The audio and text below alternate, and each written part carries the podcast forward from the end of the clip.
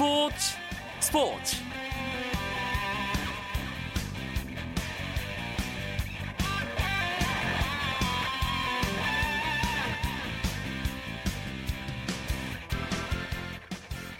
안녕하십니까. 금요일 밤 스포츠 스포츠. 아나운서 이광용입니다.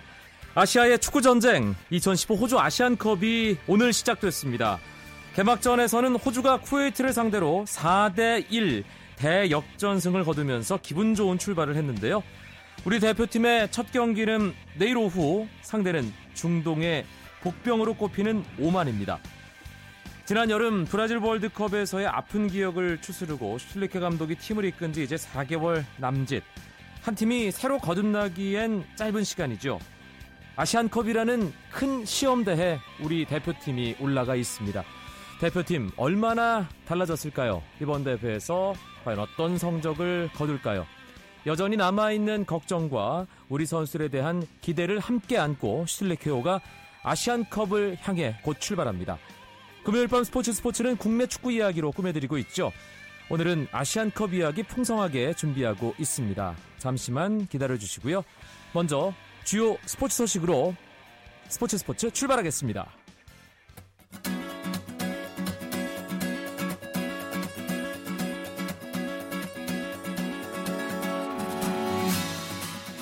오늘은 여자 배구 한 경기가 열렸습니다. KB스타즈가 여자 농구입니다. 여자 농구 한 경기가 열렸습니다. KB스타즈가 우리은행과의 경기에서 대역전극을 펼치면서 73대 69로 승리했습니다. 출발은 우리은행이 좋았는데요. 하지만 KB스타즈 3쿼터 들어 홍아란 선수에 이어 비키바흐까지 득점에 가세하며 석점차까지 따라붙었습니다. 그리고 경기 종료 2분 30초를 남기고 KB스타즈가 경기를 뒤집었고요. 홍아란의 중거리 슛과 강하정의 석점슛이 터지며 승부의 쐐기를 박았습니다. 우리은행은 다 잡은 승리를 놓치면서 시즌 17연승에 이어 홈 17연승도 막을 내리게 됐습니다. 프로축구 전남 드래곤즈가 김병지 선수와의 재계약을 공식 발표했습니다. 김병지 선수는 지난 시즌 K리그 클래식 전 경기에 출장하며 679경기 K리그 최다 출전 기록과 만 44세 7개월 14일이라는 최고령 출전 기록을 함께 갖고 있죠. 3년 전 600경기 출전 기록을 세우면서 팬이 원할 경우 700번째 경기에서 머리카락을 빨간색으로 염색하겠다는 공약을 했었는데요. 그 약속 2015 시즌 중으로 지킬 수 있지 않을까 기대됩니다. 포스트 김연아로 꼽히는 박소연 선수가 피겨스케이팅 종합선수권 대회에서 처음으로 정상에 올랐습니다. 박소연 선수는 어제 쇼트 경기에서 60.40점, 그리고 오늘 열린 프리스케이팅에서는 113.99점을 기록하며 합계 174.38점으로 종합 우승을 차지했습니다. 박소연 선수는 3월 중국 상하이에서 열리는 세계 선수권 대회에 도전합니다. 남자 경기에서는 이준형 선수가 지난해 우승자인 라이벌 김진서에게 역전승을 거두며 정상을 차지했습니다.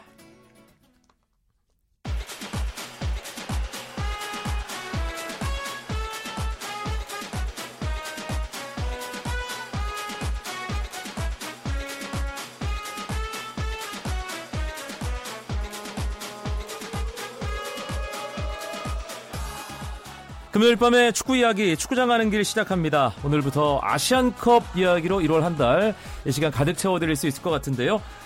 중앙일보의 성지훈 기자 나왔습니다. 어서 오세요. 네, 안녕하세요. 스포츠조선의 이건 기자도 함께합니다. 네, 안녕하세요. 아시안컵 개막전 있었습니다. 한국 시간으로 6시에 킥오프돼서 이제 8시 좀 전에 끝났는데 호주 어, 개최국이죠. 쿠웨이트에게 4대 1의 대승을 거뒀습니다. 송지훈 기자. 뭐 예상했던 뭐 스코어를 본다면 사실 우리가 예상했던 결과만 보면 그렇게 얘기할 수 있는데 우리가 생각했던 것보다 쿠웨이트가 사실 약했거든요. 그 호주가 많은 득점을 하면서 이기기는 했는데 호주가 정말 잘했다라고 보기보다는 우리가 생각했던 것보다 쿠웨이트가 좀 많이 준비가 덜 된 팀이었구나라는 걸 볼 수 있는 그런 경기였고요. 이렇게 된다 그러면 사실 우리 입장에서는 이제 뭐 예를 들어서 이제 네 팀 중에 두 팀이 8강으로 올라가게 되기 때문에 만약에 우리가 조 2위 싸움을 하게 되는 상황이 온다면 사실상 우리와 오만이 경쟁을 하게 될 가능성이 높고 그러면 우리가 무조건 내일 오만 경기를 이겨야 된다. 이런 결론이 나게 됩니다. 이 호주와 조 1위 싸움을 하는 상황에서도 일단 호주가 골득실이 플러스 3이 됐기 때문에 네. 우리가 뭐 쿠웨이트전 오만전에서 득점을 많이 해야 된다는 그런 부담감도 분명히 안 왔는데 호주가 오늘 쿠웨이트에게 코너킥 상황에서 일단 한 방을 먹고 시작을 했습니다만 케이힐 그리고 이 루옹고라는 선수가 확실하게 이 호주 축구 팬들에게 자신을 각인시켰어요. 그렇습니다. 뭐 루옹고 선수라고 한다면 상당히 젊은 선수고 어 상당히 조금 뭐 이름이 좀 많이 특히 뭐 호주 팬들도 그렇지만 이 아시아 팬들, 한국 팬들한테도 그렇게 알려진 선수는 아니었거든요. 네. 하지만 아 호주가 이제는 그 어떻게 보면 예전에 호주는 그 프리미어리그 그런 선수들 출신들이 출신 선수들이 상당히 좋았었는데 예전에 이제는 그 90년대 후반에 해리 키웰하고 마크 비두카 이런 네, 선수들이 있을 그런 때 선수 리즈 유나이티드 네. 우리가 리즈 시절 리즈 시절을 하는 그런 선수들이 있었는데 이제는 호주의 A 리그가 좋아지면서 거기도 상당히 경쟁력을 갖추면서 또 이제 전체적인 선수의 수준들도 좋아졌고 아시아 챔피언스리그 우승팀 웨스턴 시드니가 우승을 예. 했었었죠. 예. 그런 식으로 이제 좋아지면서 이제는 아, 무시할 수 없는 선수들이 많이 나오고 있다. 라고 볼 수가 있겠습니다. 상당히 조금 이제는 경계를 해야 되는 그런 상황입니다. 음, 이제 내일 우리나라가 오후 2시에 오만과 경기를 갖게 되고 차례로 쿠웨이트와 호주를 만나게 되는데 오늘 경기를 통해서 우리가 이 두 팀을 어떻게 상대해야 될지 좀 감을 잡을 수 있었을 것 같은데요, 송지훈 기자. 네, 일단 호주는 오늘 승리를 거두면서 아주 기분 좋게 출발을 했고 뭐 승점 싸움이나 득점, 다득점 싸움에서도 일단 유리한 곳에 섰기 때문에 여러 가지로 우리가 준비할 때는 그 호주의 어떤 그런 뭐 빈틈이라든지 내지는 이제 호주가 이렇게 할 수 있는 그런 여러 가지 전술들 좀 우리가 할 수 있는 그런 방법에서 좀 다양하게 생각을 해봐야 되는 이제 그런 상황이 오게 되겠고요. 상대적으로 쿠웨이트는 지금 이제 1패를 안고 시작을 하기 때문에 좀 쫓기는 입장이거든요. 그러니까 보통 우리랑 일반적으로 경기를 할 때 수비적인 경기를 할 것이다라는 예상이 가능했다면 일단 지고 하기 때문에 오히려 공격적으로 나올 가능성도 있습니다. 그렇게 되면 그 경우에는 오히려 우리에게 더 찬스가 열리는 그런 음. 상황도 생각할 수 있겠습니다. 사실 오늘 쿠웨이트가 한 골을 넣고 거의 텐백을 쓰면서 호주가 만약에 전반전에 골을 넣지 못한다면 힘들 수도 있겠다는 생각을 경기 보면서 했었거든요. 네. 그런데 송지훈 기자 얘기처럼 쿠웨이트가 뭐 더 이상 패배하면 안 되는 상황은 우리 대표팀으로서는 괜찮은 상황 같네요. 그렇죠. 뭐 쿠웨이트가 선수비도 하지 않을 것이고 분명히 앞으로 나오면서 골을 넣기 위해서 앞으로 나올 거기 때문에 우리 선수들에게 특히나 뭐 손흥민 선수라든지 이청용 선수라든지 이렇게 측면에서 풀어줄 수 있는 선수들에게 꼭 필요한 공간이라는 것을 이렇게 찾을 수가 있을 것 같거든요. 네. 그렇기 때문에 일단은 물론 오만전의 결과가 저희도 중요하겠지만 일단은 쿠웨이트와 맞붙었을 때는 분명히 우리에게 좀 더 유리한 상황으로 갈 수 있다라고 볼 수가 있겠습니다. 내일 오만 전 치러지는 이 캔버라로 우리 대표팀 일찌감치 이동해서 지금 적응 훈련 중인데 대표팀 주장 과연 누가 왼팔의 완장을 찰 것이냐 궁금했습니다. 기성용 선수가 최종 낙점됐어요, 송지훈 기자. 네, 그 이전에 우리 대표팀 주장이 구자철 선수였죠. 그 최근에 컨디션이 썩 좋지 않아서 이 확실한 주전으로 자리 잡지 못하고 있다는 점이 많이 우려를 낳았었는데요. 또 그런 점 좀 가만히 된 것 같고 그리고 또 슈틸리케 감독이 추구하는 어떤 그런 전술적인 특징을 봤을 때 이 기성용 선수가 그 가장 잘 중심에서 구현을 해줘야 되는 그런 역할이라는 점에서 두루두루 평가를 해서 기성용 선수에게 그 주장 완장이 넘어간 것 같은데요. 근데 하지만 이 소식을 이 뭐 기성용이 주장이 되면서 이제 진짜 기라드가 됐다 뭐 이런 느낌으로 단편적으로 해석을 하면 안 될 것 같고요. 주장 기성용, 부주장 이청용, 그 과거 박지성과 박주영 이른바 양박의 후계자였던 이 쌍용이 본격적으로 이제 우리 대표팀의 어떤 중심에 서는 순간이 왔다. 네. 이렇게 해석을 하는 게 맞는 것 같습니다. 아시안컵을 맞아서 어, 저희 축구장 가는 길이 호주 현재 특파원을 두 명 파견했습니다. 축구장 가는 길의 식구들이죠. 김현기, 배진경 두 기자가 지금 아, 저희 특명을 받고 호주 현지로 가 있는데요. 캔버라에 김현기 특파원 연결하겠습니다. 나와 계시죠? 네, 안녕하세요. 여기는 캔버라입니다. 네, 아, 먼 길 떠나서 고생이 많습니다. 캔버라가 많이 덥다고 하던데 실제로 어떻습니까, 김현기 기자? 네, 호주는 이제 1월이 겨, 여름이죠. 한낮에 오늘 보니까 30도 정도 되고 습도도 좀 있습니다. 아, 그러니까 더운 것은 맞는데 아, 사실 내일 오만년에서는 더위보다는 기가 변수가 되지 않을까 이렇게 생각됩니다. 아, 좀 아, 왜냐하면 어제와 오늘, 네, 어제 오늘 오후 3, 4시쯤에 소나기가 계속 내렸고 내일도 이제 오후에 비가 내린다고 하거든요. 네. 어, 현지 호주 현지 시간으로 오만전이 오후 4시에 열리게 되니까 아마 어, 오늘 강수 확률이 80% 정도로 여기 호주 방송에 나오고 있습니다. 음. 어, 그런 것은 어떻게 보면 우리한테 나쁘지 않다고 보고 오만 어, 오만 대표팀의 폴 르겐 감독이 오늘 그런 얘기를 했습니다. 기자회견에서 더운 거는 우리가 뭐 나쁘지 않은데 비는 안 왔으면 좋겠다 그랬거든요. 네. 한번 지켜봐야 될 것 같습니다. 확실히 중동 지역에 비가 많이 오지 않기 때문에 폴 르겐 감독이 그렇게 얘기한 이유는 뭐 쉽게 아실 수 있을 것 같고 어, 2시간 빠르죠, 호주가. 그래서 이제 내일 오후 4시 호주 시간 킥오프고 우리 시간으로는 2시에 아, 함께 경기를 지켜보게 될 텐데 오늘 어, 내일 경기 시간에 맞춰서 대표팀 훈련이 있었나요? 어떻습니까? 네, 오늘 어, 현지 시간으로 오후 3시에 어, 1시간 정도 훈련을 했습니다. 어, 15분 정도 공개하고 나머지는 이제 어, 경기장 문을 닫고 훈련을 했는데 어, 훈련 여건도 아주 좋고 여기 훈련 분위기도 좋고 슈틸리케 감독이나 기성용 선수 주장 기성용을 비롯해서 나머지 선수들 부상 선수가 일단 한 명도 없고 오만은 이제 부상 선수가 계속 나와서 뭐 한 명 정도는 아예 이제 짐을 싸서 돌아가고 두 명은 또 내일 출전이 불투명하다고 하는데 그런 점에서는 어, 우리 대표팀 전체적으로 정신적으로나 신체적으로 어, 상태가 아주 좋은 것 같습니다. 예, 김현규 기자가 계속 지켜보기에 선수들 표정 같은 걸 보면 아 지금 뭐 팀 컨디션, 팀 분위기가 어떻구나라는 게 느껴지잖아요. 정말 좋은가요? 어, 그, 그두 정도로? 가지로 예. 읽- 네, 두 가지로 읽을 수 있습니다. 우선 선수들이 되게 밝고 어, 어느 정도 호주에 와서 이제 호주에 온 지 2주일 정도 됐거든요. 보름 정도가 지났기 때문에 여기에 날씨나 기후 같은 거에 적응을 하고 선수들도 이제 23명이 같이 훈련하면서 많이 또 서로 눈에 익었고 그래서 분위기가 아주 좋고 한편으로는 이제 기성용 선수가 오늘 기자회견에서 얘기했지만 대표팀으로서의 그런 책임감 같은 걸 또 많이 얘기하고 있다고 해요.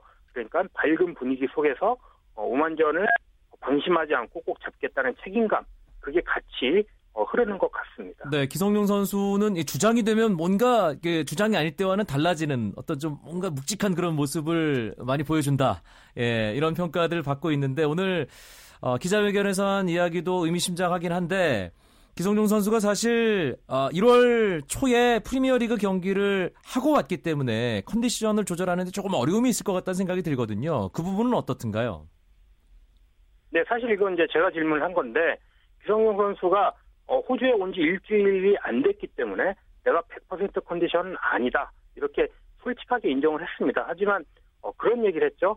100%가 아니고 정상 컨디션이 아닐 때 어떻게 경기해야 하는지 그동안 내가 영국에 있다가 한국으로 와서 어, 하루나 이틀 정도 훈련하고 경기하고 이런 A매치를 위해서 한국에 오는 그런 패턴을 많이 연습을 했고 또 경험을 했기 때문에 어, 내일 경기에는 그런 점을 잘 이용해서 그런 경험을 살려서 큰 문제 없이 어, 플레이를 하겠다 이렇게 얘기를 했습니다. 아, 얘기가 상당히 믿음직스럽고요. 슈틸리케 감독은 오늘 어떤 얘기했습니까?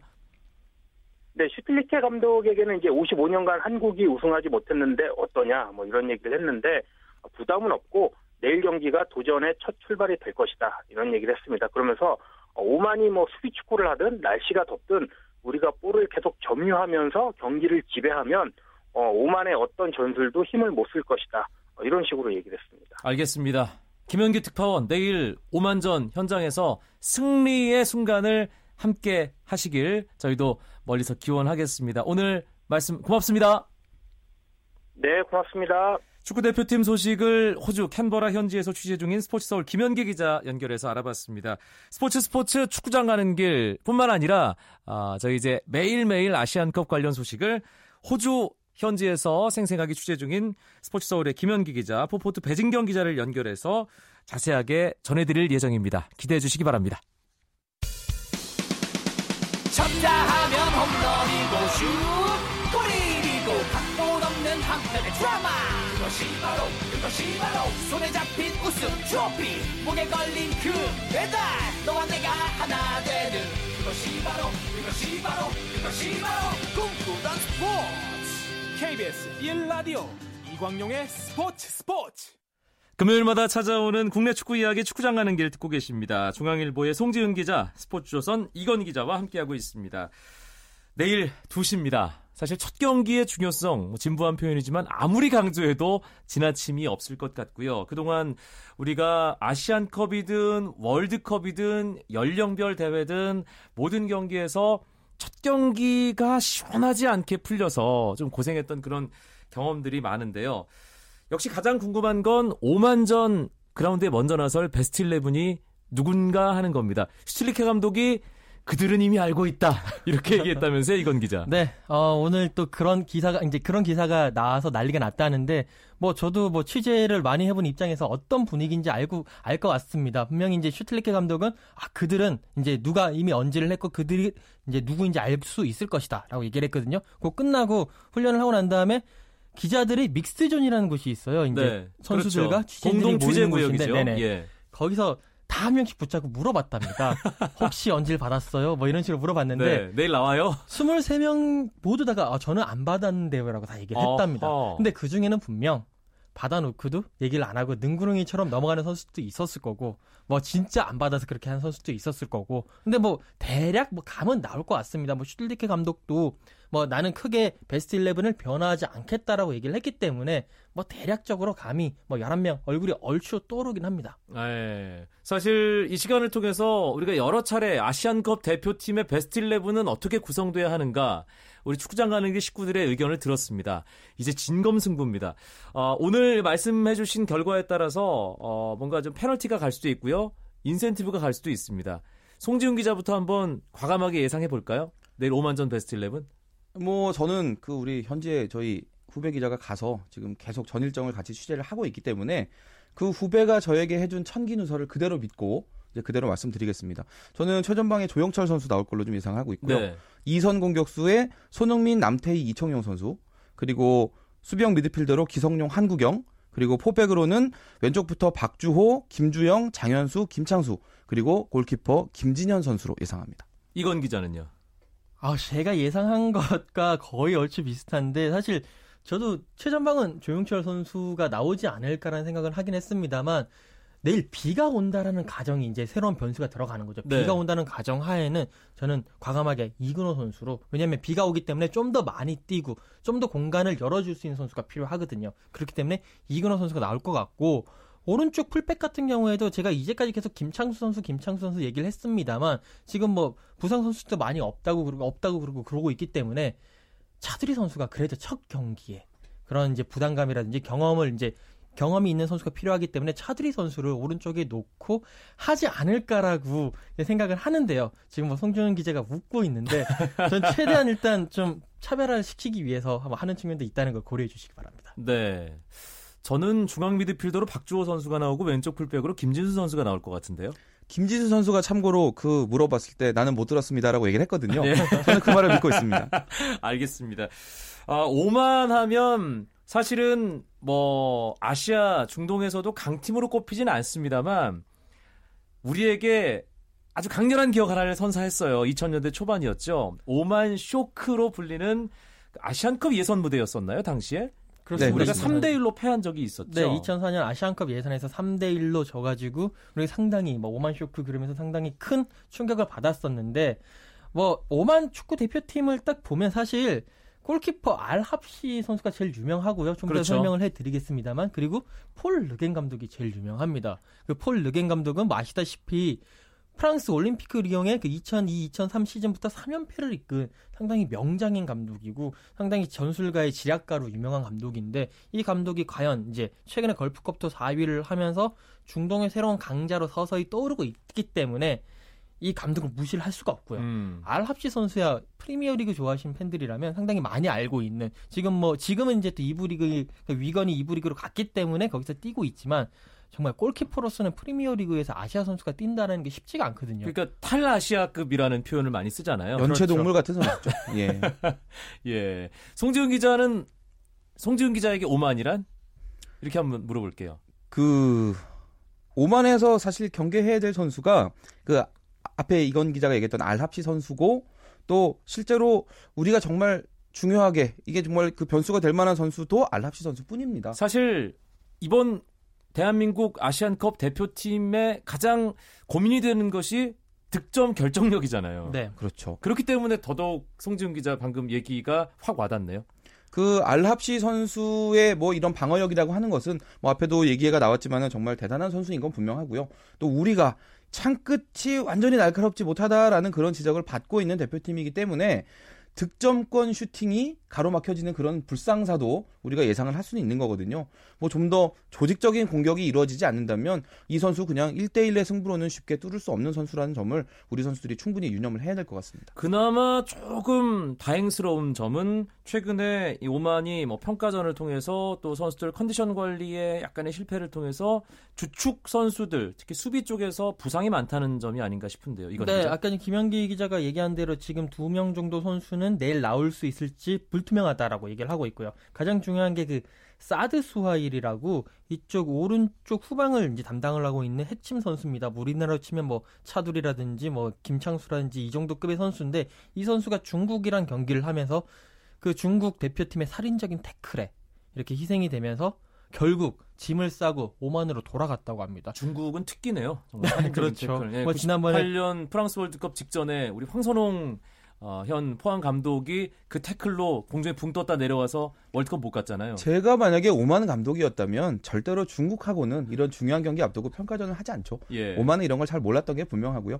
우리 입장에서 보면 어떻게 보면 천운이기도 하고 또 하지만 우리가 이런 것 때문에 마음을 놓는 그런 상황이 생긴다면 오히려 또 고전을 할 수도 있는 그런 상황입니다. 가장 앞서 치러졌던 사우디와의 평가전 모의고사 전반과 후반이 완전히 달랐습니다. 후반이 진짜 우리 모습이었다고 슈틸리케 감독이 얘기했는데 내일 오만전에서 그런 모습 가능할까요, 이건 기자? 일단 저는 우리 묵직한 기성용 선수에게 큰 기대를 걸고 있습니다. 사실 네. 사우디전 같은 경우에는 중원에서 볼을 빠- 받아가지고 그것을 다른 쪽으로 이렇게 분배를 해준다든지 아니면 볼 키핑을 통해 가지고 좀 더 앞쪽으로 간다라든지 이런 모습이 조금 아쉬웠었거든요. 거의 없었죠. 네, 전반전. 전반전에 없었었고 후반 초반까지도. 예. 그렇죠. 후반 초반에도 이명주 선수가 올라가면서 수적인 우위를 점했기 때문에 있었거든요. 그런데 기성용 선수는 그 역할을 충분히 해줄 수 있는 선수라고 저는 믿어 의심치 않거든요. 네. 그렇기 때문에 기성용 선수가 들어왔기 때문에 중원을 장악할 수 있을 거고 항상 그 컴팩트한 대응을 유지를 하면서 상대를 압박을 할 수 있지 않을까라고 음. 생각을 해봅니다. 선수들끼리 좀 따로 노는 그런 모습은 이제 사우디전 전반전으로 좀 끝냈으면 좋겠고요. 내일 오만전에서는 우리가 좀 좋은 축구를 보여줬으면 하는 그런 간절한 바람과 기대가 있습니다. 내일 오만과의 아시안컵 조별리그 1차전 결과 예상으로 오늘 이 시간 마무리하겠습니다. 송지훈 기자부터. 그 조금 전에 이 기성용 선수의 경기 조율 얘기를 했는데 저는 득점에서 기성용 선수가 한 건 해줄 걸로 생각하고요. 오우. 손흥민 선수와 함께 득점하면서 우리나라가 2대 0으로 이깁니다. 네. 저는 3대 1을 예상하겠습니다. 뭐 손흥민 선수보다도 저는 기성용 선수 한 골 넣고요. 그다음에 상대 자책골이 하나 나올 것 같습니다. 야, 아주 특이하면서도 예, 아주 자세한 예상이었습니다. 이건 기자는 자책골을 묶어서 3대 1 승리, 송지훈 기자는 2대 0 승리. 뭐 어떤 결과든지 기분 좋은 결과가 나올 거라고 믿고 오늘 축구장 가는 길은 여기서 마무리하겠습니다. 두 분 고맙습니다. 네, 감사합니다. 감사합니다. 내일 오후 5만전 승리 모두 함께 아, 기대해 주시고요. 중계방송은 KBS ETV에서 1시 50분부터 함께 하실 수 있습니다. 저는 월요일 밤에 다시 뵙죠. 아나운서 이광용이었습니다. 고맙습니다. 스포츠 스포츠.